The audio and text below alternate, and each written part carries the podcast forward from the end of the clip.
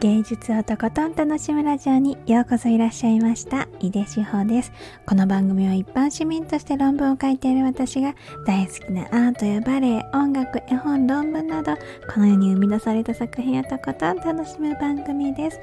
今日も聞いていただいてありがとうございます。今日は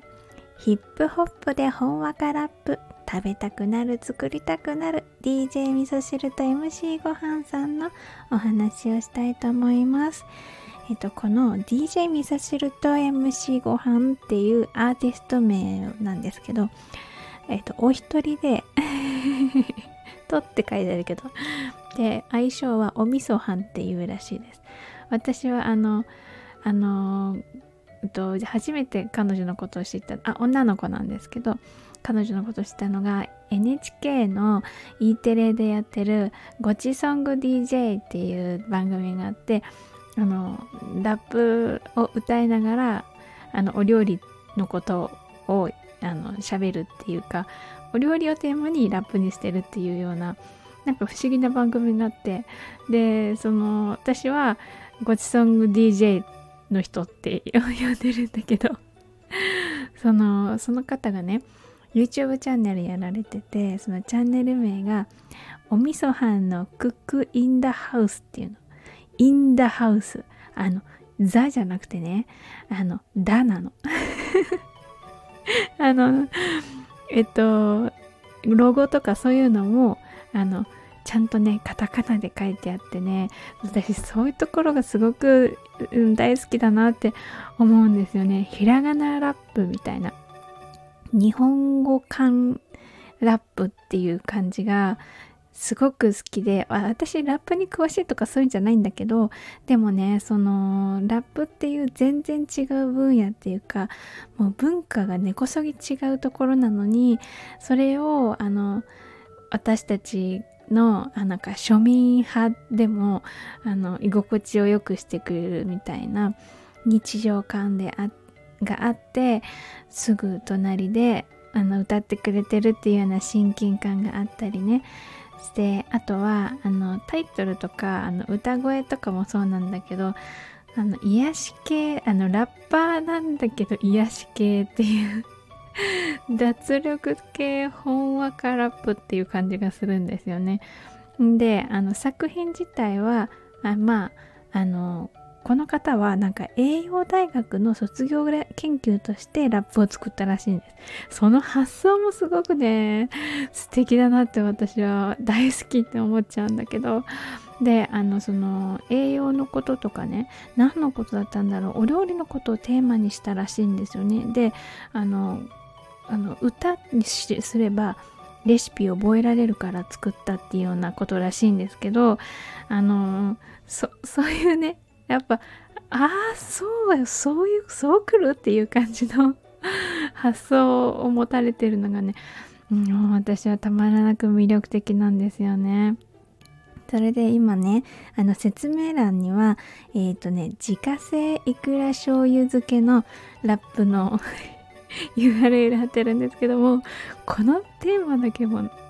だけでもなんかふにゃーってなってなっちゃいませんか？私なっちゃったんですけど自家製いくら自家製のいくら醤油漬けのラップ。ラップ醤油漬けみたいなこの組み合わせがもう何とも何ともほんわかみたいな。別にそれぞれ別個にすればまあ普通のことなんだけどそれが一緒になって見た瞬間にいやもうすごい癒し系だって 思うんですよね。あのね歌詞っていうか歌ってる内容っていうのはね本当にねあのレシピなの。あのいくらの醤油酒醤油漬けをね作る過程が歌詞になってるっていうだけなんだけどでもねそのただ手順を説明してるっていうだけじゃなくってそこに自分のいくらの醤油漬けの思いみたいなあのラブとかそういうのとかあとは醤油漬けを作ってる途中の心境とかそういうあのこう頭の中に浮かんだこと脳内のあの DJ 味噌汁と MC ごはんさんの脳内の情報がギュギュギュって詰ま詰め込まれた感じがするんですよね。でしかもその脳内の情報が異様に親近感が持てるなんか自分の友達が歌ってるみたいな感じがするんですよね。でそれにそういうあのあったかいっていうかこう身近な感じにあの体温感じるところにありつつこのヒップホップのテンポ感とかリズムっていうのかな。もうそれだけで淡々と進んでくって感じがするんだけどそれのがね合わさるとねすごく心地いいんですよね。いつもの日常が目の前で曲になってるっていう感じがして。なんかまあぴょんぴょんぴょんってこのまま跳ねてればまあどっか、うん、行きたいとこに着くよねみたいな感じの あのニュアンスになる。でねもう何よりね美味しそうなんですよね。の作りたくなるし食べたくなるし。まあどっちかというと私は先に食べたいなって思ってじゃあ作ってみようかなとかって思ったりします。あのごちソング DJ ってあの NHK でやってる番組でもレシピ紹介してたりするのでそれ見るとねああこれ作ってみたいなって思ったりするんですよ。もうだから私はなんかちょっと元気だい、ね、元気ないなっていう時とかちょっと食べるもののねあの元気を欲しいご飯作る前とかねちょっとやる気が出ない時とかでもこれを見てなんかほわーってってまあ見たものそのものを作るっていうわけではないんだけどわーってしてさ私もなんか作ろっかなみたいな 感じになります。もうねとってもねあの歌ってる方もとってもキュートな方でねきっとねいろんな人が大好きになるだろうなって思うようなアーティストの方です。そうぜひあの YouTube だとね割と気軽に見られると思うので気になる方はねぜひ楽しんでみてください。というわけで今日は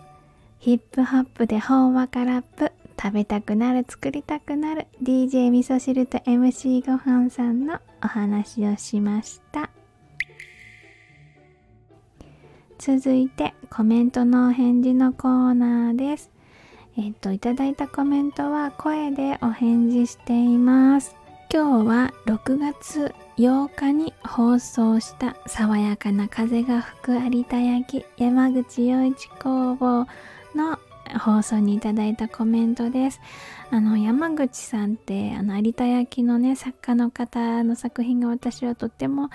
きですっていうお話でその食器の写真を載せたりねあの魅力をねお話しした回でした。そしたらね有田焼ってやっぱり人気なんですね。皆さんたくさんのお返事じゃないわ。お返事するのは私だわ。コメントをねありがとうございました。えーとまずはゴールディさん。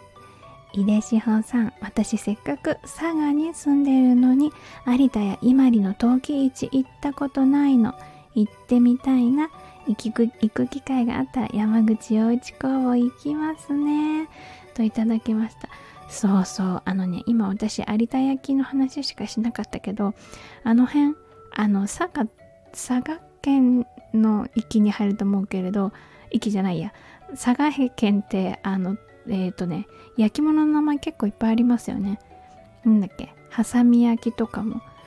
あのちょっと結構あのスタイリッシュな感じで売り出されてたりするイメージがある。で有田焼はもうなんか雑王道みたいな感じでそれよりちょっと山の奥まったところに伊万里焼の何谷間っていうのかな。あのあそこもねすごく素敵なところで私は大好き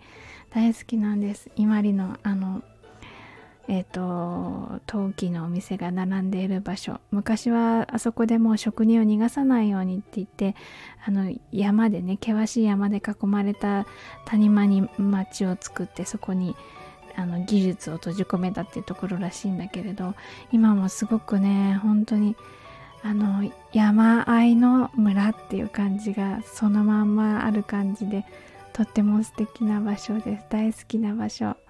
そうなんだ。ゴールディさんその近くにまあ近くに住んでてもねあの陶器市はあの結構なお祭りだからねあの、うん、私も行くのちょっと勇気がいるんだよな人混みだったから。まあでもなかなか今はねあの開催も大変そうだけどこうまたあの復活した時にはね機会があればぜひぜひ行ってみてください。あとねあの有田焼のね陶器団地っていうのがあって今ね名前が変わって忘れちゃった。カタカナの名前のあの陶器のお店があのずらーって並んでいる、えっと、場所があるんです。そこであの私はいつもそこだとねあのねどいつ行っても陶器市とかじゃなくてもね3割引きとかだったりするんですよ。あの半額とかになってる品物もあったりしてもう全然見た目はね素人から見れば普通の食器と変わらないんだけどちょっとした点があったりとか黒ポチがあったりとかっていうだけでそのアウトレット品になっちゃうらしいんですよね。そういうのが置いてあったりしてでもそれをね、まあ、買わずとも見るだけでもめちゃくちゃ楽しい。ので、まあ、もしね行く機会があったら行ってみて楽しんできてください。ゴールディさんコメントありがとうございました。続いてレイジースリーピングハックさんからコメントいただきました。井出志保さんこんにちは。こんにちは。素敵な食器ですね。何か両親に送りたくなる。収録でもおっしゃられていたように品があってもでも素朴で美しくてパチパチパチ。いやーこれはアートですねキラリン。そうそう本当に。やっぱりなんか食器なんだけどやっぱり私は作品って言いたくなっちゃうんですよね。あの、食器だから食器って本当にとっても贅沢なアート作品というかそんな気がするんですよねまあ彫像とかそういう絵とかねあのいつもそこにあるっていうものもとっても贅沢だなって思うんだけれどあの食器って手で触れたりとかこう自分の生活を目に見えてサポートしてくれるものだからそういうものがこうアーティスティックなものというかそういう命が吹き込まれてるなって思うものだと本当にあの力になるなって思います。そうでしかもこのポイントが